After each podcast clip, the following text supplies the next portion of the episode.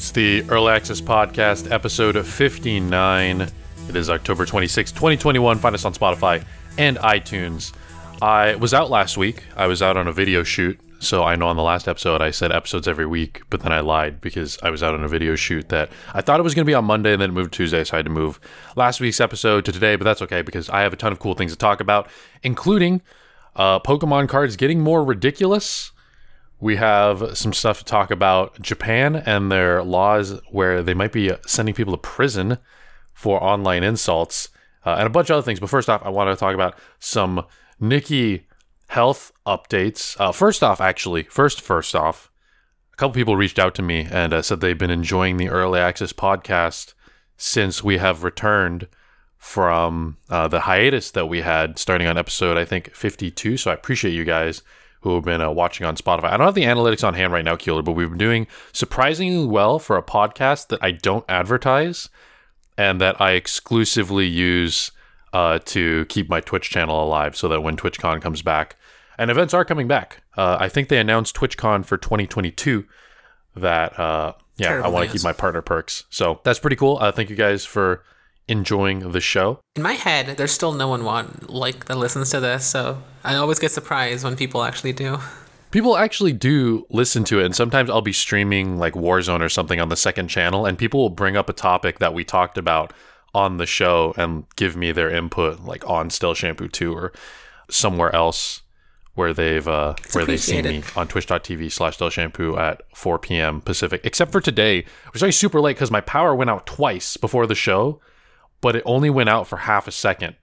Within a span of 10 minutes, it went down twice. So hopefully, live during this show, it doesn't go down because that would be an absolute headache. But if it does, I would just I just have to post the episode as far as we get. Anyway, some some health updates. Since episode 52, I started talking about how I've been exercising more and trying to keep myself healthy. And it's been going well. I am down to 175 pounds flat. I had kind of a bad week the past two weeks because I was kind of eating like an asshole and I went on a little mini like two or three day vacation.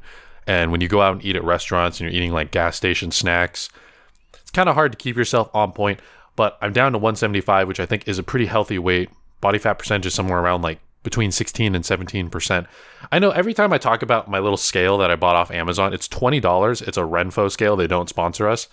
It gives you your body fat percentage and other details about like how much protein you're eating, how much water you have.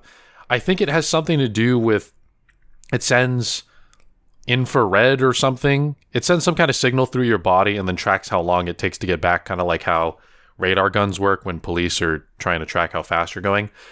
Uh, I know it's not 100% accurate, so anytime I bring up that scale and any measurements I get on it, people are like, oh, well, Nikki, that's not 100% accurate. And that's not important. It's just about keeping track of trends. And if the number is going down, that's probably a good thing as far as things like body fat percentage and, and weight go. So I have been mostly rock climbing lately to get my exercise and going for walks. Like I went for some long walks on the beach, which I'll talk about a little bit.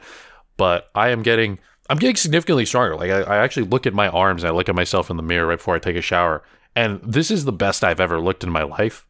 Uh, and I'm starting to do when I first started rock climbing, I wasn't really in it to do anything insane because what you see like the best rock climbers do is they're they're like climbing ceilings right they're completely parallel to the ground like literally monkeying themselves around and I watched rock climbing at the Olympics, and some people, even at the gym, just look like they're climbing a ladder at, at full speed or climbing stairs. It's incredible the amount of strength some people have. And of course, they I've only been doing it for what, two months or something, maybe even less than that but I managed to complete multiple times.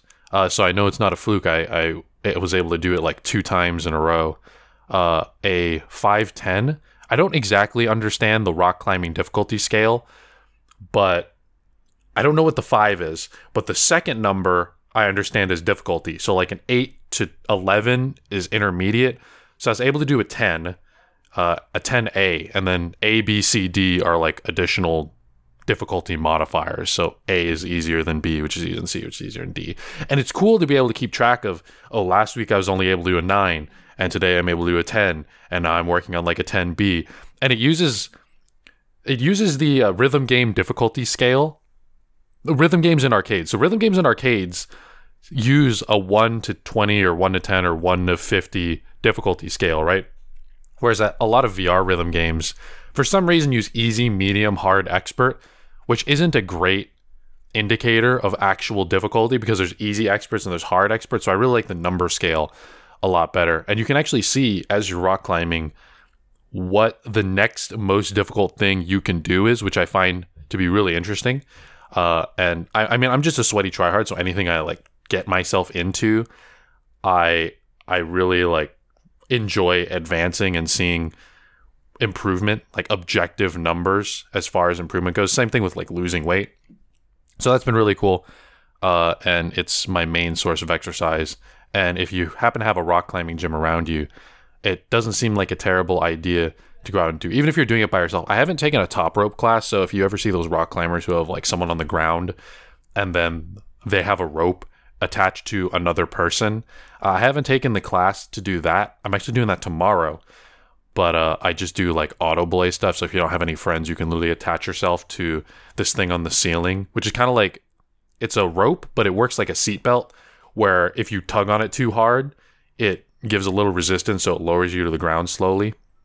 So if you don't have anyone to go with, I think it's still worth trying out for anyone uh, looking for something to do. I know it's getting into like fall and winter, so we're all like starting to bundle up, but I'm hoping by like next spring and summer, I'm uh I'm much better. I'm losing a just losing a little bit of weight at a time and gaining a little bit more strength at a time, and so uh, instead of like making it a short term goal, it's going to be uh, kind of a life change. So that's what I've been doing lately, and I'm feeling pretty good on that front. Uh, physically, I went on a vacation. Uh, I think it was last week, right before I had my video shoot. I went up to Bodega Bay. Have you ever been up there, Keeler? To where? It's Bodega Bay. It's in California. It's in like Northern California. Mm, I don't go to beaches really, so I wouldn't know. Is it north? North of us? Yeah, it's uh, 60 miles north of San Francisco, and I've never been there before. the furthest up I've been, besides Sacramento, which is not on the coast, has been Santa Rosa, which is also not on the coast, but a little closer. So if it's more than that, I don't think so. I've never been. It's um, it's in that like area, so it's in Sonoma County. I think I, I okay, know where yeah, Santa I've Rosa been, is. It's in Sonoma. At least I know that. Yeah, so it's uh it's the beach out there on the side, and it is like a little bay, and it is gorgeous out there. I went right before all these storms started happening in California. There was a storm on Sunday where there's this clip that was going around of a truck on, I think it was the Bay Bridge, and the winds were the so Richmond strong. It, was it the Bridge. Richmond Bridge? Yeah. The uh, winds were so strong that it pushed this full semi truck like into another lane. The winds were so strong. There was a tree that fell down near me. It was a really bad storm, but I went to the beach like right before the storms happened, so it was uh, really beautiful. It was great to actually like get out and see the ocean, which I don't even know if I've seen since before the pandemic, and touch grass. That's great. Uh, I didn't do any. Yeah, I didn't do any like outdoor rock climbing or anything like that, but uh, it was nice to get out of the house, even though it was incredibly expensive because uh, going to Sonoma on the weekends, all the hotels are booked, and I wanted to get one like near the beach, so we had a nice view of the literal bay, and then it was just a five minute drive to the ocean. But uh, highly recommend it. It was really nice out there, and I would Having go again. Have to get a hotel around that area. Yeah, it's surprising luck. like you think there's not many people going up there, but no, there's just, there's really not great availability, and all of it is expensive. Speaking of going up there, I, I I really underestimate how different California is when you leave San Francisco, San Jose, San Diego, and LA, and like all the major cities, because just going 60 miles north of San Francisco, it is all white people. I, I think I in my car had 100% of the Asian people in Bodega Bay. There's I saw a couple of black people and it, other than that, it was all white people. It's all retirement homes and old people and people playing golf. So I most mean, of those homes the area are probably you're vacant. going to. It's not like most of California is like that. It's that you specifically went to Sonoma County, which is an extremely wealthy and extremely mm-hmm. like mm-hmm. like exclusionary area for anyone else. So it's gonna be white. It just happens. Yeah, it's all old people, all retirement homes. Um, all like vacation homes and Airbnbs and stuff like that. So uh, it's very different than the San Francisco that we know, where you know, it's very diverse and there's That's traffic everywhere. Also, in general, when you leave the cities, because mm. diversity tends to flock to the urban areas. So once you yeah, leave yeah. them, it just decreases. Nature wise, though, uh, it was absolutely gorgeous and it was great to get out of the house because lately my mental health has not been great, even though I've been doing great, like working out and all that stuff. I mean, welcome to the club. Welcome to the uh, Early Access Podcast. We'll talk about video games a little bit, but I wanted to talk about going outside, which is the absolute opposite of video games. And it was a good way for me to like literally get some fresh air because the air actually it smells different when you don't have like 50 trillion cars driving by and you get that little like ocean sea salt in there. It was really nice. Uh, and I took that little vacation before I had a video shoot, which I'll talk about in a little bit. Actually, I forgot to talk about TikTok. Let's talk about TikTok here at the top of the show. I have made four TikToks so far, released one yesterday, for four that in this batch. I know I had the the Richard one that went viral like earlier in the year. And so I'm starting to make more TikToks as kind of a way to I'm trying to do things to occupy my time because quite frankly, I just feel like shit if I'm not rock climbing or playing Pokemon cards. Just take my mind off things and you can't rock climb every day because it's super hard on your joints and your wrists. So you need your rest days to build muscle and also to not like break my spine. So on the days that I'm not rock climbing, I've been editing TikToks. They're honestly taking me like four to six hours. Like there's a lot of subtitling and looking through footage and cutting, but I really enjoy doing it and I like telling a story in a non-linear format because when you're live streaming, it's all just linear as it happens and being able to like edit out parts of the story and take the funniest quips and and make it into a 60 second little story I really enjoy. So I got four of them done. I'm working on a fifth one. I released one yesterday, and uh, that's that's something I'm doing also now. So uh, at Still Shampoo on TikTok and pretty much everywhere else, I'm going to be starting to put those out as uh, we're farming for Call of Duty content because it seems to be more popular. Even though I enjoy playing Pokemon, Call of Duty content is more popular on TikTok. So uh, I've been making that over on Still Shampoo on TikTok. So go check that out. I was on a video shoot shortly after I came back from Bodega Bay, and I didn't have. So we didn't have. This isn't like a normal video shoot where I'm on, where we have like a whole stylist, and it, was a pretty you know low budget operation. Uh, so I went over to Hot Topic and this isn't so much about the video shoot as it was this dude who I met at Hot Topic. So there's pretty much only two people there, uh, me and my friend Swan, who were on the shoot. And then there was the employee there, and then there was one other guy, right? So Swan's picking out clothes for me for the video shoot. And this dude walks in. And this older guy, must have been in his 40s, uh, his hair's thinning out and he's just kind of standing off in the distance talking to the store employee and i got very very quickly the vibes that she didn't want to be talking to this guy. He's one of those guys where i feel like they aren't doing anything wrong right? But they're still weird and they have to do something that crosses a line in order for you to kick them out especially if you're like a store employee or something like that. So this dude was talking to her, uh, just telling her about a bunch of things. She was giving, oh, oh, really? Like just a bunch of things that she didn't care about. I could very clearly tell that he wasn't there to buy anything and that this isn't the first time that he had walked in there to bug her. And I wanted to do something. Um, so I like kind of got her attention. She started talking to me um, and very clearly was like trying to help me out and just shooting the shit and having normal conversation to try to stay away from this guy. And he wouldn't leave the store. I tried to stall him out. So he's just standing there patiently, like waiting for her to finish talking to me. Eventually, I buy my clothes and leave. And as I'm walking out, the guy, like from the back of the store, goes up to the cash register. And now that they're all the only two people in the store, I'm looking back at her and she, like, gives me a wave goodbye and, like, kind of a shrug. I, I was insinuating that I understood that this guy was kind of weird. Um, there was one thing that he said uh, I mentioned to her like, "Oh, I, I play Pokemon cards," uh, and she was like, "Oh yeah, I like collecting cards and all that stuff." And he butts into the conversation, and the guy goes, "Oh, when did you start playing Pokemon cards?" And I said, "Oh, I started playing Unified Minds, you know, the last Sun and Moon block." And this dude holds up like one finger, and I'm like, "What?" And he's like, "This is when I started playing." I'm like, what does that mean? He's like, "Gen one." I'm like, "All right, buddy." Everyone was into Pokemon Gen 1. Q, you have some Gen 1 cards, right? I, I you see I have like only Gen 1 cards. I think I think maybe some from Gen 2. Everyone was into Pokemon Gen 1. Right? That I, I have some old Gen 1 cards.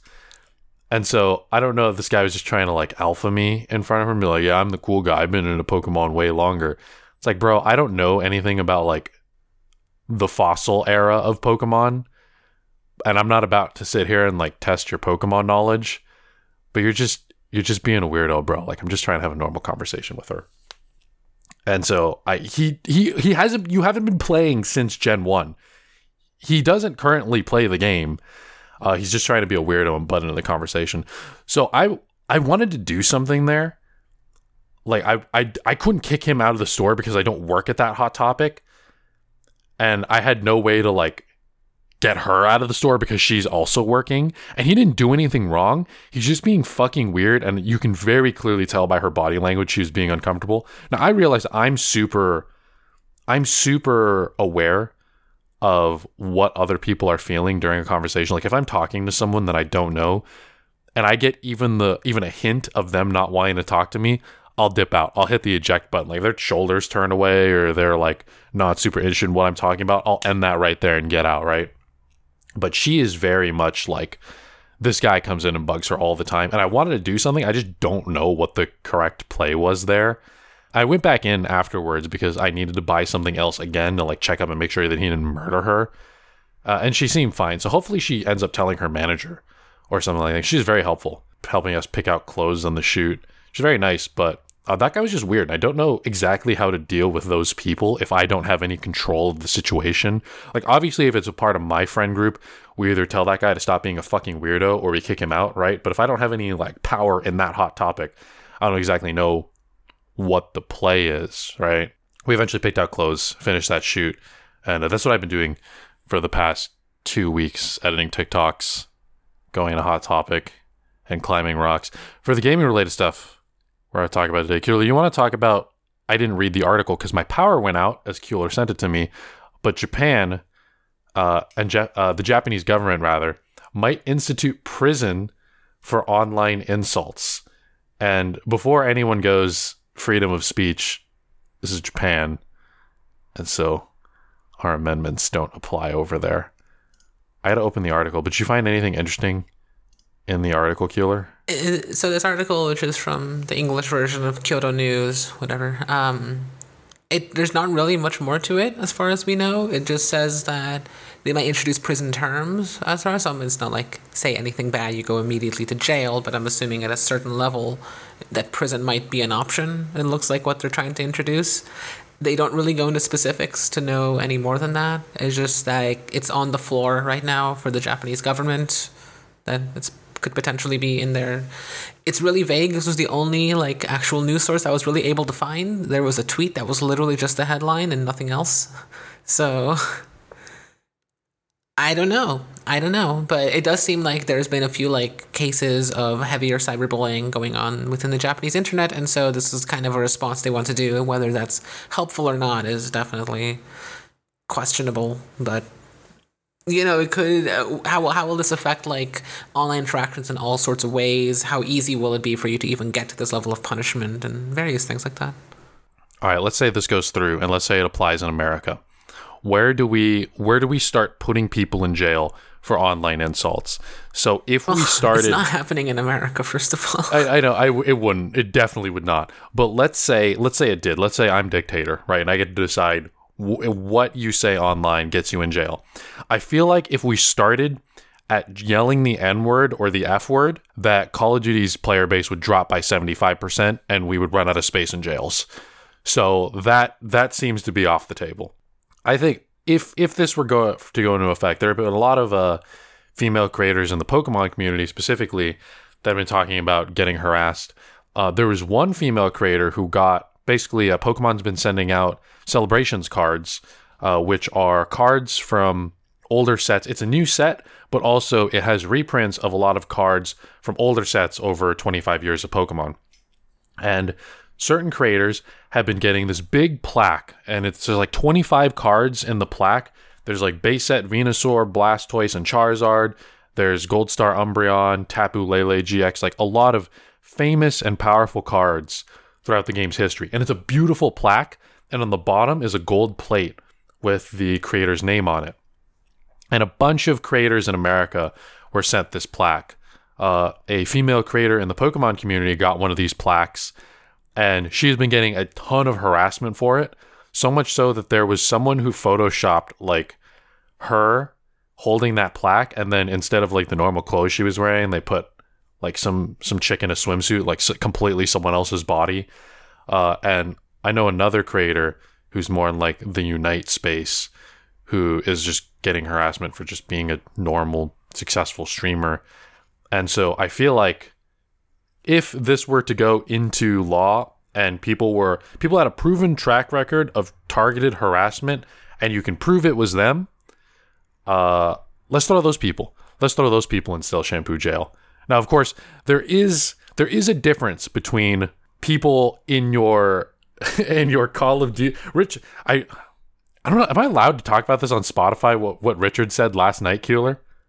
We can mention this afterwards. I do. I do want to add make an amendment right now that um, so regarding like high profile cases and like what would constitute prison in this case and what Japan's doing. So like one of the recent high profile cases of like harassment was the uh, wrestler Hana Kimura who committed suicide supposedly out of a barrage of just really hateful and harassing comments. Where actually it does mention that two men uh, from Osaka and Fukui uh, prefectures were fined 9,000 yen each for making insults, and where some people apparently thought that was not enough of a punishment.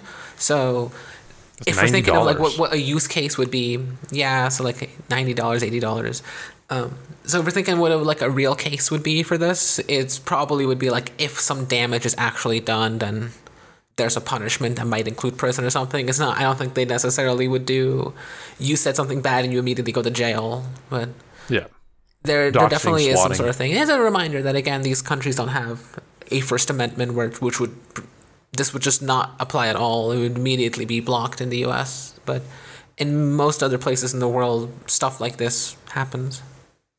There's a lot of context uh, also to be taken into account. Richard called me something last night while we were playing Warzone that I'm not sure I can repeat on the sh- on, on Spotify or iTunes. It's a that. common word. I don't know.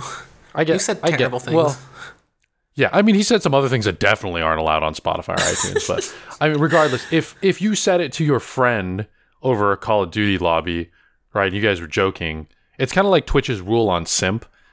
Like you can call your friends simps, but you can't use simp so as many, an insult. I, have seen so many that call themselves this at this point. So that's why I don't even look at it as an insult anymore. But anyway, uh, I feel like we're being way too vague at this point. I'm not even. I don't know anything about Japanese Parliament, but I'm not sure if this will go past. Like Euler said, there's no way this gets passed in America. I definitely think there should be some kind of consequences for people who are doing things like swatting, doxing, uh, hate raids, like things like that. Hate raids is the number one thing that comes to mind when the Japanese government considering online insults a crime. If you get an army of bots, like hundreds of bots to flood someone's chat with Hitler quotes and those ASCII arts of Mario having a gigantic dick, then uh, then you know what? I wouldn't be against putting the person who coordinated that in jail. If, of course, it could be proven that it was that person. Uh, well, I was gonna say it's just a prank, bro, but it, it probably isn't. I don't think you're just a prank, bro. Your your friends Twitch chats with that, especially if it's their livelihood. I have a, of course, because I was a professional Twitch streamer, I won't point a soft spot for.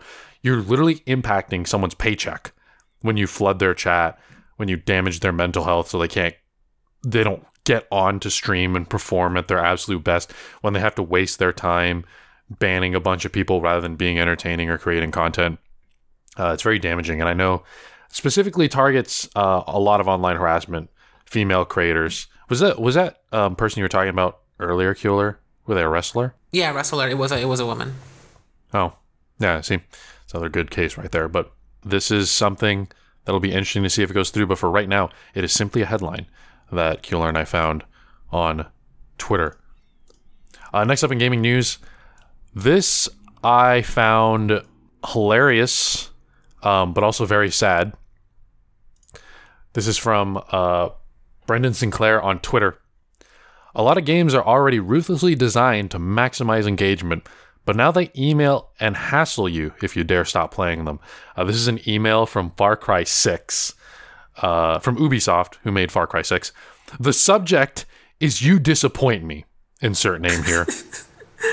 Already coming out of the fucking gate hot, Ubisoft. Legitimately. The, the header says, It's amusing to watch you fail, and it's the face of the villain of Far Cry 6. He was a. Who? What was this guy's name in Breaking Bad? He got Breaking Bad spoiler alert. He got blown up at the end of his story arc. I loved this guy. I forget. I, I, I forget feel, his I feel name. like for spoiler purposes, I shouldn't actually say his name. But yes, I do know. I do know who. If you haven't watched Breaking Bad by now, come on. But okay, anyway, if you haven't watched a, Breaking, okay, fine then, fine then. Full spoilers. Gus, Gus, Gus Fring. Thank you. Okay, it's that guy from Breaking Bad. He's the bad guy in Far Cry Six, and it's his face at the top of the email saying, "It was amusing to watch you fail." The rest of the email says, "Hola, Rojas. I wanted to thank you for giving me free reign in Yara. Take it easy and know that Yara is in capable hands. El Presidente. And then it says in all caps, surely you can do better than this. And then it lists your time played. And for this person, it was three hours. Holy shit. Come on, it's three hours. You probably haven't even beat the game in three hours. You haven't no, beat the game in not. three hours. Like, certainly not. On. But three hours, in my opinion, is enough time to know whether or not you want to continue playing the game.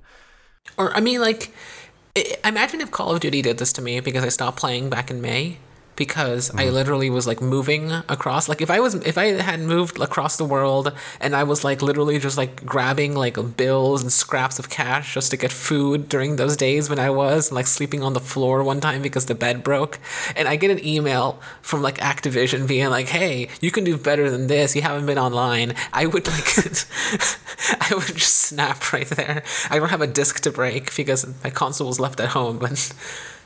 It shows your in KD. my mind. It would be happening. It would be like you tossing the Destiny disc behind you, where it disappeared into the void and never came back. That would be super insulting. If the Cold War, the Call of Duty Cold War version of this, were like, "You really gonna let these commies win?" And it's like, yeah, if, they had, KD, if they had a picture of Ronald played. Reagan saying like, "You disappoint me," I'd be like, "You know what? I fucking do, Reagan," and I'm happy about it. So, game companies have tons of metrics on how you play your game. It's built in. Uh, apps have metrics on where did you close the app, uh, how did you go through the app, and then where did you stop? How long were you on it? What kind of guns are you using? What kind of guns are getting the most kills? Uh, back in Evolve, they had tons of metrics on like I actually probably shouldn't say, but for example, hypothetically, there would be metrics on what maps are being played the most, or when are people quitting? Let's say you know games are on average 15 minutes long. Are people quitting at the 2 minute mark? Are people quitting at the 13 minute mark? Are they quitting right before they're about to lose? There's tons of metrics in games so of course they know you quit and they know how much time you had played and then to take this information and say what would get people back into our game let's email them an in character insulting piece of propaganda to get get our, get themselves back in the game. It's just they they have some kind of metrics that it works, or either that or it's some producer being like, "Yo, we gotta we need some action. We gotta do something."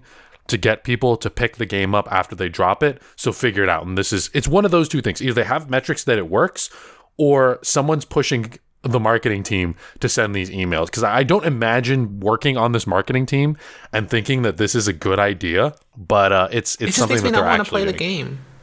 It makes me want to do it less. Other apps do do stuff like this. So like Duolingo is always like, "Yo, bro, you're about to lose your streak." Uh, one reason I stopped using Duolingo, I, I really found it frustrating, is I lost my 200 or 300 day streak or something like that, and afterwards they were like hey, do you want to buy your streak back for $20? I'm like, that's so predatory and stupid. Awful. I got angry at mine because I remember I finished the course. I finished the whole tree for French because it's kind of know the language a bit. But then every time they add like a new course or something, they remove my trophy, and so it was I would kept like having to race to get my trophy back, and then I just, I just gave up. I'm like I can't keep up. So a streak is just a it's just a social signaling tool right it's kind of like titles and calling cards and emblems all these things are are are social signaling tools and i don't give a fuck about them. I don't care if you have a 2000 streak in Duolingo. I don't care if you have a nuclear tag in Call of Duty, meaning like you got a 30 kill reasons. streak. Yeah, like, because yeah. because the streak means how like you've been doing it for this many days, right? Like it means that you've been practicing every day. So on like a personal level, I kind of like the idea of it because I could say, hey, I've been I've been committing, right? Like I've been committing to this. Yeah, for sure. It's the same way. Like, oh, I'm 175 pounds now. That means I put in the work to drop myself down from yes, like 193, exactly. right? But on things like Duolingo, that means you you could have bought streak freezes or you could have like I'm not I'm not uh, or you could have bought your streak back. I'm not losing weight because I wanna I wanna you know hop on Twitter and be like, yo guys, I'm fucking ripped now. I'm doing it for myself so I can feel you there. I'm not doing it so I can post on Twitter, hey, I'm on a 2,000 streak because ultimately I don't know I don't know if you cheated. Or I don't know if it's a real streak you bought a streak right. freeze or something like that. I had I had the streak freeze with the in-game currencies, which just because like some days I legitimately couldn't, or like yeah. You know, I did it at like 1 a.m. the night before, but then 2 a.m. the night after, so it technically would have broken that. But so that, in those cases, it was fine. But even then, like I, I always, I always limited myself. I'm like, okay, the streak freeze is like what, like a like a day or something, like day. extra yeah. or something. Yeah. So like, like okay, one day is fine because we can't all do it every single day, right? Like we have lives that are different, but it it still means that like for these many days, I at least only skipped one day in between the run, and I think I made like 200 or something, which is pretty good. Uh, yeah, and I like that for your own self measurement. But like when, eh, for example, when you're losing weight, you can't cheat unless you're literally like cheating and not stepping on the scale all the way, right? so in a way, that's even better than having a 2,000 streak on Duolingo because that you can actually cheat. And either way, these are both like all these things, like titles and these little rewards and cosmetics people get, are just a way to socially signal that you're cool, right? Which is, in my opinion, a bit toxic. I mean, the, the, whole internet. The personal, the thing with like personal streak is that like at one point my streak did break, and like yeah. afterwards I'm like, okay, well, like I don't have that little shiny number that tells me I've been doing it for this many days, but like I can. I know personally that I just got an extra day, or I like didn't have a streak freeze that day, and like I just know personally that I'm still doing pretty good, and I'm just gonna start over because the number really doesn't mean a lot if you're not sharing it on a personal level it's just like a tracker it's just like a scale so. Yeah. It's fine it's fine. Uh, you should feel proud of the actual work that you do but so many things in uh, in gaming and duolingo and mobile apps uh, are about signaling that oh i did something cool and at a certain point they can get really toxic. Uh, there's things like uh, naraka bladepoint has this thing where as the game ends you can like share the scoreboard directly to twitter because it's a pc game and that's a way to like oh look i got this 20 kill game. And it's important for you to be proud of your accomplishments and stuff like that. Like i just talked about some of mine at the beginning of the game. Uh, but some people get way too wrapped up into it.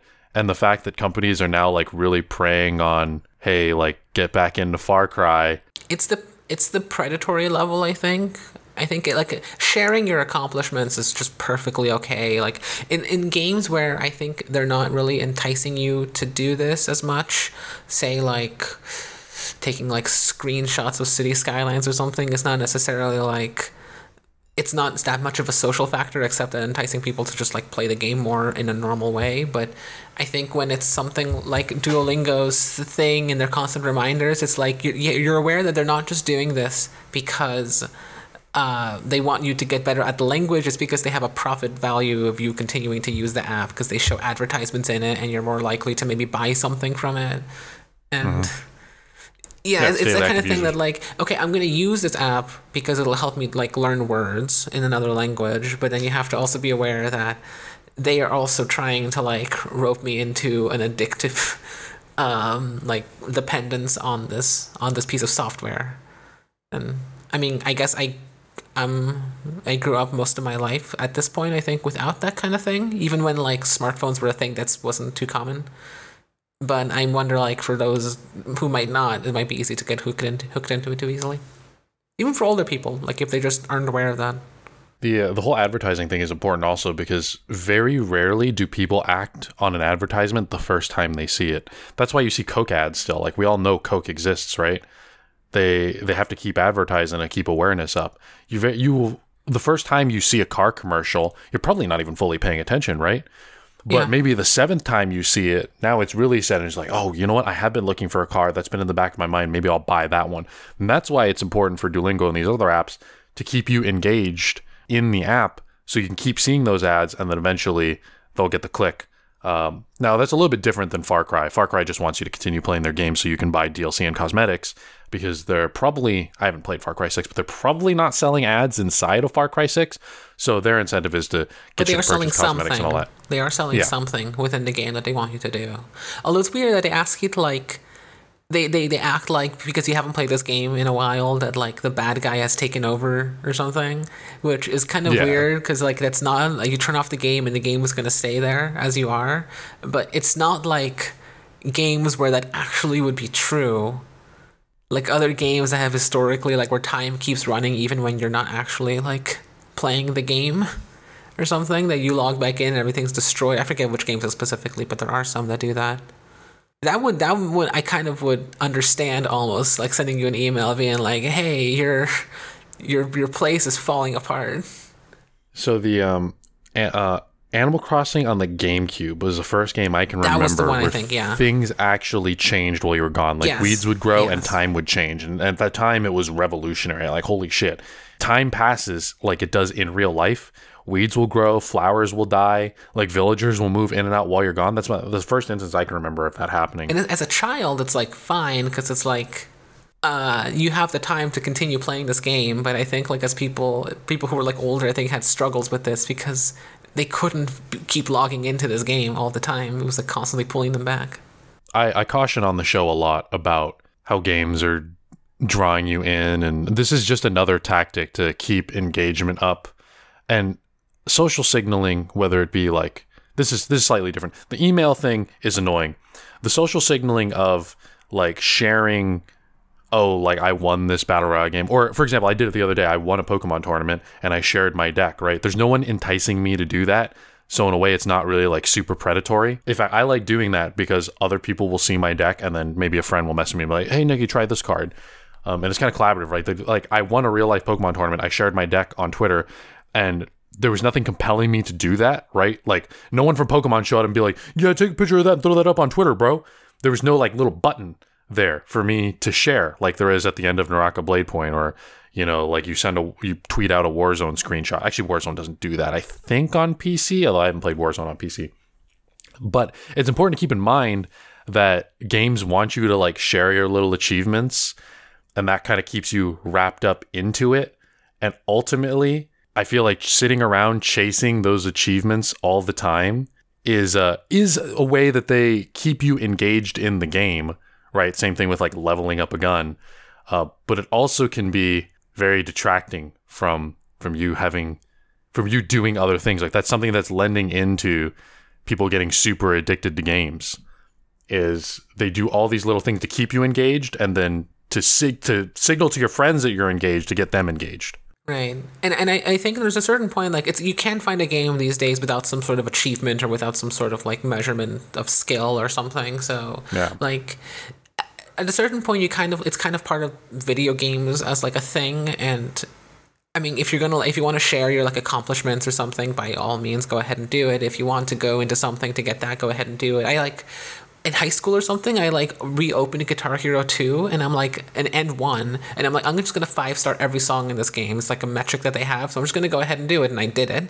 Um, but like the, also be aware of like what they're after when they do that. Obviously these are old PS2 games, they're not I can't literally cannot buy anything else in the game, so they wasn't making any more money for Harmonix there, but like in other situations, like uh, if you want to share it, it's fine. If you want to go for this like completion run, that's fine. But also like I'll be aware of what they might be enticing you to do, what they're trying to get you addicted to, and then if you can avoid that, then you're good, I suppose. It's almost like yeah. navigating drugs. You put it into much better words, I feel like, yeah, than I did like back navi- there. It's like navigating drugs, I guess. If you're gonna you know, you can try some of them, but like also be aware of what they can do to your mind, have a more controlled environment, and so it doesn't really mess you up too badly. And then I guess like Genshin is like heroin, so just don't even don't even oh, go yeah. to that one. Yeah. Oh just, yeah. Just no Genshin players are listening one. right now. No, they're playing Genshin. No one's listening to this right now. They're yeah, playing Genshin. A, a, great comparison is like Black Ops 2 versus Cold War, right? If you take two weeks off of Black Ops 2, nothing happens, right? If you take two weeks off of Cold War, you probably missed like an in-game event. You probably missed scaling up your battle pass, right? They really want you to stay in and engaged every day when there's there's not really a point, I feel like. Be, why would you want to level up all these different melee weapons when at the end of the day all you get is a melee weapon? At some point I think we have to understand that like it ultimately is pointless and that sometimes it it is either like okay to or you have to just disconnect. Like you have to kind of stop caring um, about this. Like at some point, Duolingo's constant messages. At some point, I'm like, you know what? I hit the tree once. I they keep asking me to go back to try it again, but I'm like, you know, I don't have to because it doesn't matter. I've I've taken everything I could from this class. Sometimes I will go back to get a few words, but it's fine. Call of Duty, I don't care. I miss a few days, you miss something, it's fine. I, my life will go on. It'll be there's gonna be another Call of Duty in like a couple years, anyways. I I, rem- I just remembered what I was getting at. Uh, I'm gonna I'm gonna detract for a moment and tell a story. I was driving the other day, and I know Keeler can't relate. There are two left lane turns. I was getting off the freeway ramp. I was on the exit and I was in the second left turn lane. So not the left left lane, but I was in the left lane. And light turns green. It's a protected left, left arrow. And I'm making my left turn, right? And the car to my left stops. And I keep going. Now, because I'm going up an on ramp, I kind of can't see too far to the left. And I keep going and I almost get T boned. The car to my left saw it but I didn't because they were blocking me and it was a little bit uphill. Uh, so the car like stops right before they hit me, and I just continue making the turn. And I had a choice to make right there very quickly. It was either keep going so they hit my the back left of my car, right where there's no one sitting, or stop and they hit me, right. So I just gunned my way through it. Uh, and luckily they stopped in time and didn't hit me at all, so I was totally fine. But as I was on that drive, this is the real part of the story that connects to what we were just talking about. I was thinking of something, and uh, then I stopped thinking about it because I almost literally died.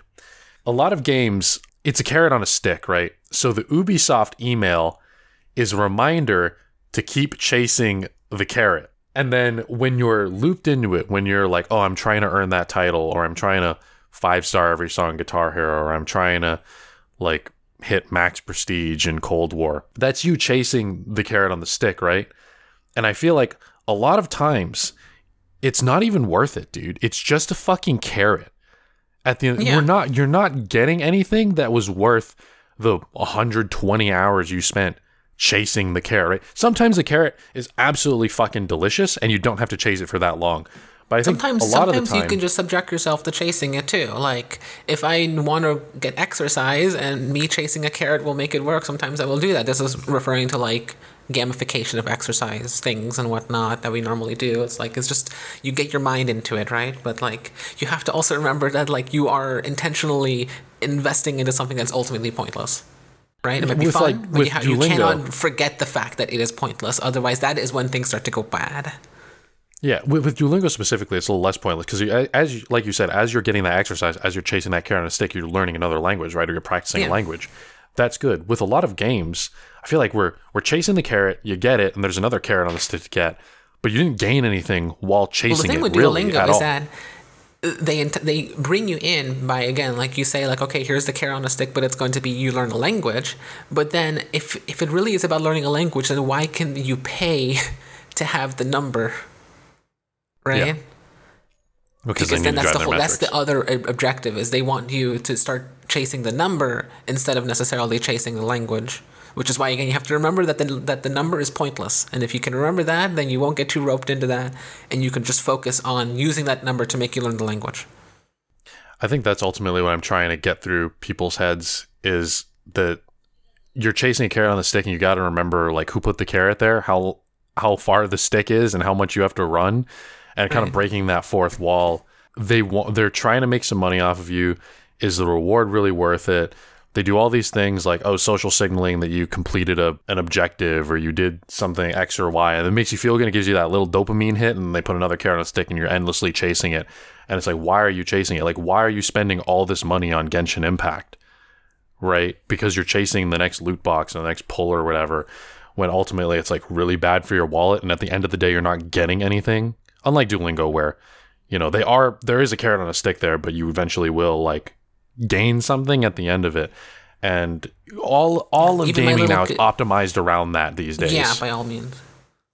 Even my little guitar hero thing like my that was a very measured i guess distance. Because i first of all i was already like decent at the game which is why i was going back and playing the old ones and I had a very clear. There's only a set amount of songs. There's no DLC on the PlayStation 2, so like I had this specific set amount of songs, and I knew five stars, except for like Jordan. I think was the only one I couldn't do.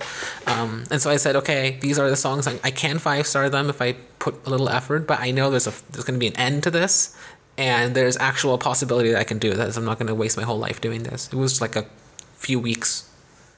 Just have something fun mm-hmm. to do. Right? Anyway, intentionally uh, giving myself a little carrot. That's, that's the uh, that's the gaming addiction uh, segment of the show where games are just I, I, I don't like how they're just getting super predatory as far as taking your money and time for if you looking from the outside very little reward but when you're playing it it's like i really want it. It does it does bring me a little nostalgia going back to that like old thing talking about how like it was the playstation 2 there was no microtransactions there was no dlc there was no added content. Once i finished everything on that disc it's done. It was over, and like I was mm-hmm. actually a tangible thing that I could like go and reach, and they weren't going to like add like a new uh, uh, progression system or something like in a few months or whatever. It's like that's it's locked into place, and once I finish the game, and I guess the only thing I have to do is get hundred percent, which no, I'm not good enough for that. See, my experience with this is they release new guns in Call of Duty all the time, like two or three guns a season, right? If the if the gun sucks, there's no point in trying to level it up because yeah. it takes so long. And once it's leveled up, like, why? Who cares? You're not going to use it because the gun sucks, right? So that's a bad carrot. The good carrot is like the EM2 or the Tech 9, which was or unbelievably strong. It's like, okay, this is a good carrot. I'll chase this carrot. Um, but you have to recognize like what's a good carrot, what's a bad carrot. Melee weapons are a great example. Like, there's no point in upgrading melee weapons. They don't get any attachments. Like camos, sure, but like the if if you don't like doing it, if you're like, oh god, I have to get like three more melee kills, don't do things you don't enjoy. You can stop chasing the carrot. That was your lesson from Destiny, if I remember that. Yeah, I mean, after, ultimately, after Destiny. Week and week and week and week of of doing the same few missions. I think at some point you kind of were like, I don't have to do this. I don't want to do this. And then it feels like a therapy session we, we were learning a lot of uh, of my gaming philosophy here. I wish we, we could write this down or something. Yeah, if I don't enjoy doing it, I will simply stop doing it. Right. So if you if you're chasing the carrot on the stick that is getting, let's say, diamond in Overwatch, right? But you're always like, God, I fucking hate my teammates. Playing solo sucks. I hate doing this. Stop chasing the carrot. That's what I ended up doing. I, I, I thought to myself, you know what? I don't really want to play Pokemon Unite anymore. It's not rewarding. I don't like playing with randoms. And the carrot on the stick is leveling up in masters, like getting a higher leaderboard rank. Carrot's not worth it. I'm out. If if I'm not having fun, I don't do it. And I feel like a lot of people aren't having fun, but they're still doing it. It's they're a reminder, like you play this to have fun. You play this to have fun. Now, there is an argument that like gaming inherently like introduces something that's very not fun with the purpose of having fun like at a later time. Like a lot of it is frustration and anger, but you're describing but with a MMOs. satisfactory ending. Yeah, basically. But like even like almost all all of a game of any kind, like passing a level is normally some level of like frustration until you finally get to the end of it and then it's fun. Some games that aren't this, but like a lot of a lot of games generally are this to some level. Um but like yeah like remember that that there should be at least some part where that's actually enjoyable and satisfying right if you get to that if you get a level up if you're winning games and stuff like that and you're still not satisfied and you're still unhappy then maybe reconsider why you're even playing this at all because i guarantee you there's I guarantee you there's some other game out there right now that will actually give you that satisfaction this is a very MMO centric thing you're describing. Like you do a shit ton of work to then do the thing that you want to do, right?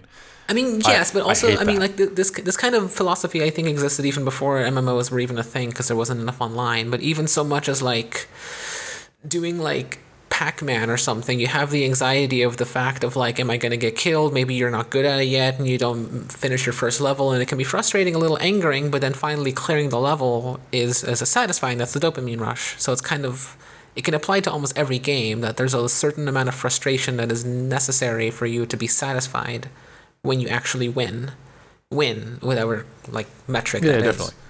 Rhythm games are the same That's way. Like, oh, I meant. Oh, not can't. so not to the MMO level, but mentioning like every game, most games at least have some level of this included somewhere. But again, if you're if you go for very long periods of time and you never have that satisfaction, and even things that are supposed to give you satisfaction no longer give you satisfaction, then it's a time to turn it off. Do something else because there is plenty of satisfying content.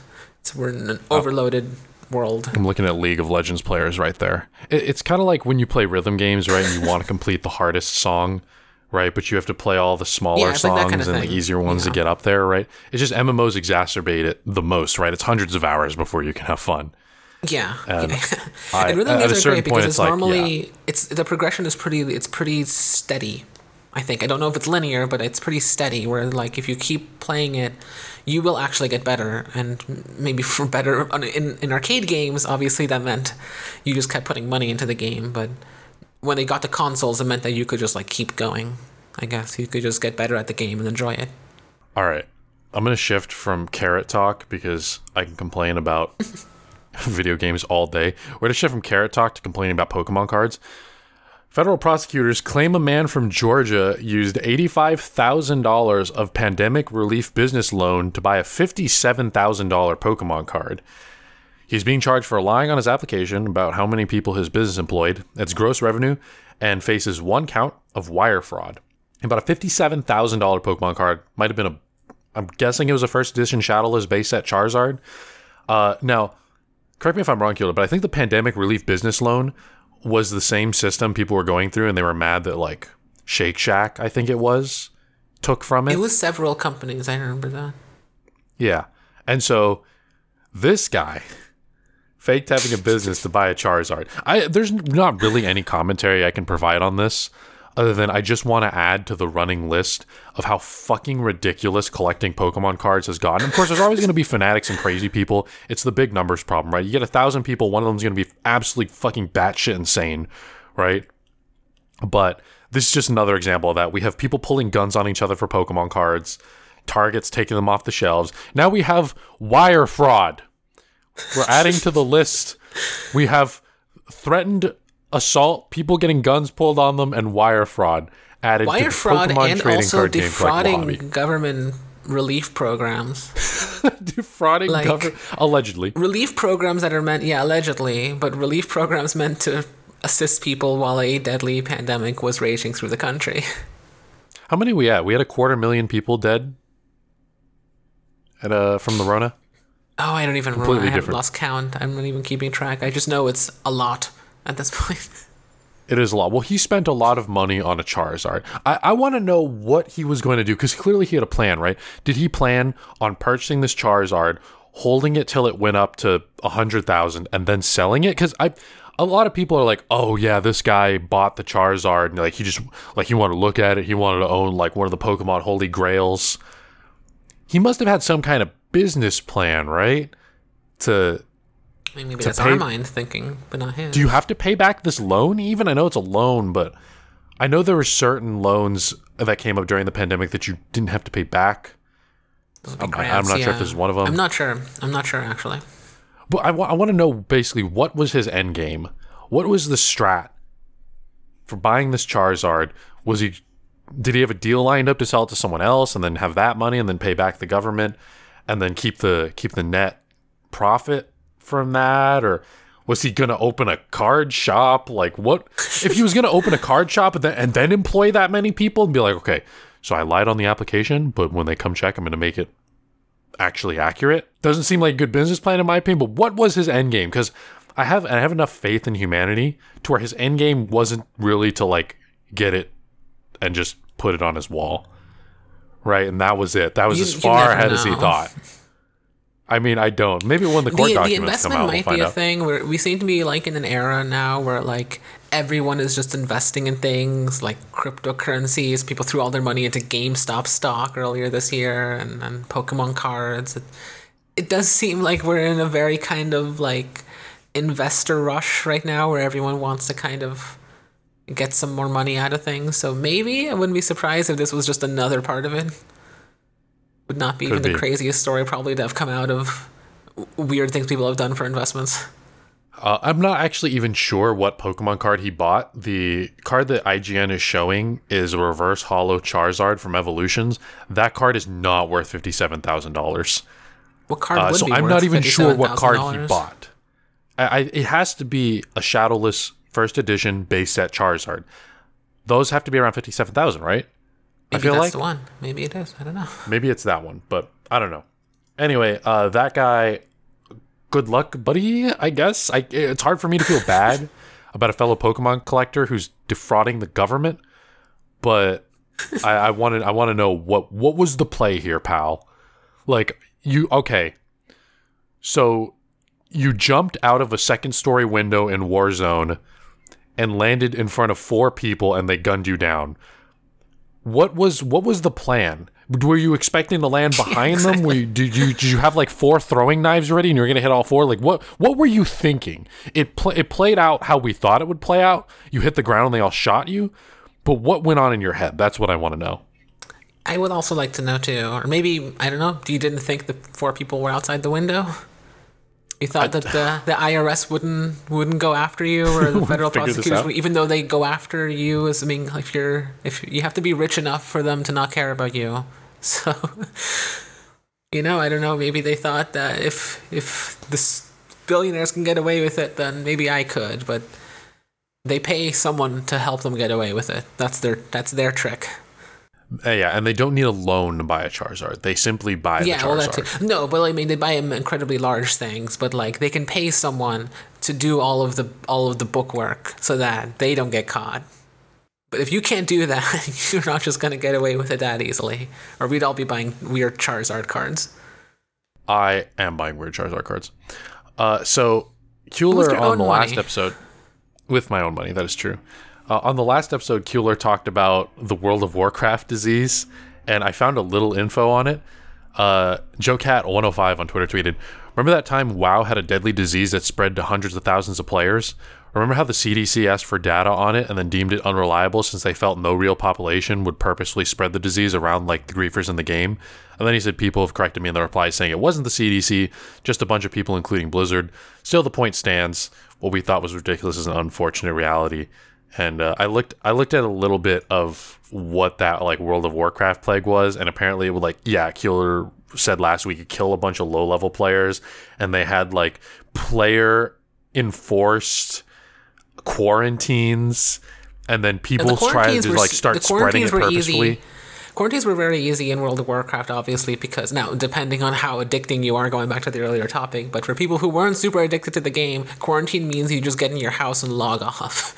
you like, like you did with the javelin glitch or something when you weren't online at the time. Oh or something. Oh my god, you just, like, javelin glitch in MW2. Yeah, I went on a cruise, Kueller. Yeah, you were on a cruise, so it's kind of the same thing. It's like ideally, like if you're not super addicted to WoW or something, you just log off, you go touch grass for like a month, and then you come back when it's patched, and that's it. Ooh, see, but, touching grass is the hard part for some people. Exactly. That's the point I'm saying. I imagine this is why this is probably why it turned into a pandemic. Just just to hit the javelin thing real quick. In Modern Warfare 2, early in its life cycle, there was a glitch where I don't remember how to do it exactly, but it, basically if you had a javelin and someone shot you, you would explode with the force of the javelin. Yeah. So like and it was like uncounterable. The uh, there's blast shield in the game, which took up your grenade slot or your special grenade, and it like destroyed your field of view because you literally had like a, a welder's mask on. And it wasn't and you had to toggle it so it wasn't even on all the time. So it was basically uncounterable. And uh, i was after i found out that was a thing i just stopped playing call of duty. I was 14 and my parents were like we're going on a cruise for a family vacation. And i went on a cruise and i was like i just don't want to think about this. It's going to make me so frustrated. Shortly after that one man army noob tubes came out. So any of you who are excited about the modern warfare 2 remake I hope to God it's exactly the same as it was back in what year was that? Like 2010, 2009, 2009. Yeah, something like that was when it came out. And I, I hope you all feel true pain because Model 1887s, Javelins, Jesus Christ. Anyway, I, I want to go on a cruise as an adult outside of a pandemic. That would be sick. See, what's very unfortunate is I got a real job. I got the ability to take time off and the funding to go on a cruise, and then pandemic hits because I I feel like you don't really appreciate it at 14. Can't even drink, but as an adult, it's a, it's a terrible industry, anyways. I, I don't know. Yeah. I feel like I'd rather just get a hotel. Honestly, it's fair enough. Cruise lines nowadays are basically just gigantic hotels in the ocean, and I don't really care about the ocean that much. To be fair, not enough to like look at it for like weeks on end. The beach, like I said earlier, pretty nice. A beach, a beach one is nice because you don't just have the ocean, you have the beach, and you can like leave the hotel and go somewhere. You can't really leave the cruise ship.